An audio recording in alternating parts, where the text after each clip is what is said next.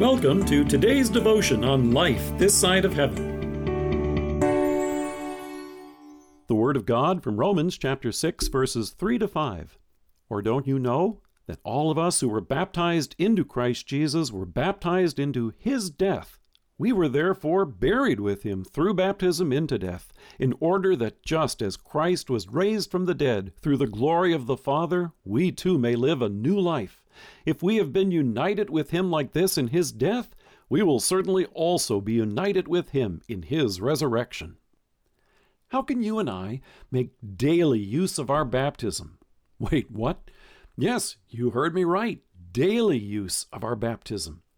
When most folks think of holy baptism, they usually picture something that has taken place in the past, and in many cases, the distant past.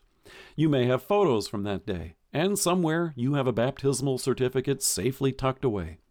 But the great thing about holy baptism is that there are so many ways we can be reminded of the grace that God has given to us.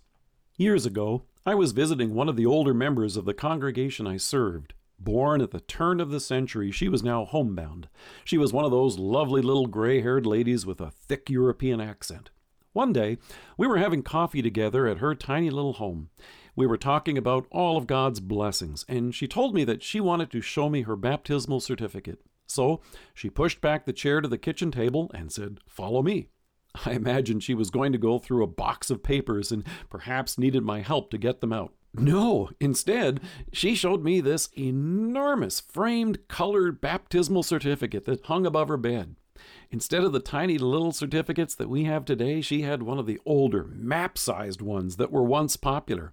It had script lettering, pictures from Jesus' life and ministry all around the edges, and her name on it, along with the date of her baptism. And then she proceeded to tell me why she had hung it there. She said every morning when she awakes, she would see this, and it would remind her that she was a beloved child of God, called to faith by the gospel, and redeemed from all her sins by her Savior's loving sacrifice for her on the cross. So she would set out to live this new day in His name and to His glory and gratitude. Isn't that a great way to start the day? But it didn't end there. She said, At the close of the day, when I go to bed and say my prayers, I look back and I realize those times this day that I have sinned, failed, and fallen short. At God's invitation, I confess my sins to Him and turn to Him in repentance. I recall what Jesus has done for me, and in His Word, He assures and reminds me of my forgiveness. And in my baptism, He has washed those sins away. Then I go to sleep, reminded that He has forgiven me and that I am His. Now, you may not have a beautiful full colored map sized copy of your baptismal certificate to hang over your bed, but here's another simple way we can be reminded of God's grace each day. In the morning, when you splash water on your face and begin your day, be reminded that in baptism, God has made you His child, and you can rejoice and live this day to His glory. At the end of the day, when you wash your face before bed, Take that opportunity to confess your sins and be reminded of your Savior who has washed them away. Don't let the devil and his accusations steal another moment of sleep. You are a redeemed and restored child of God, and God wants you to know it. As Paul reminded Timothy, He saved us not because of righteous things we had done, but because of His mercy.